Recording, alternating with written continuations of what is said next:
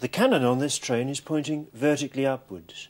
When a ball is fired from it, it goes straight up and straight down. But what would happen if the cannon was fired when the train was in motion?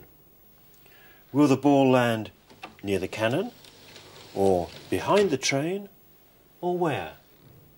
What do you think?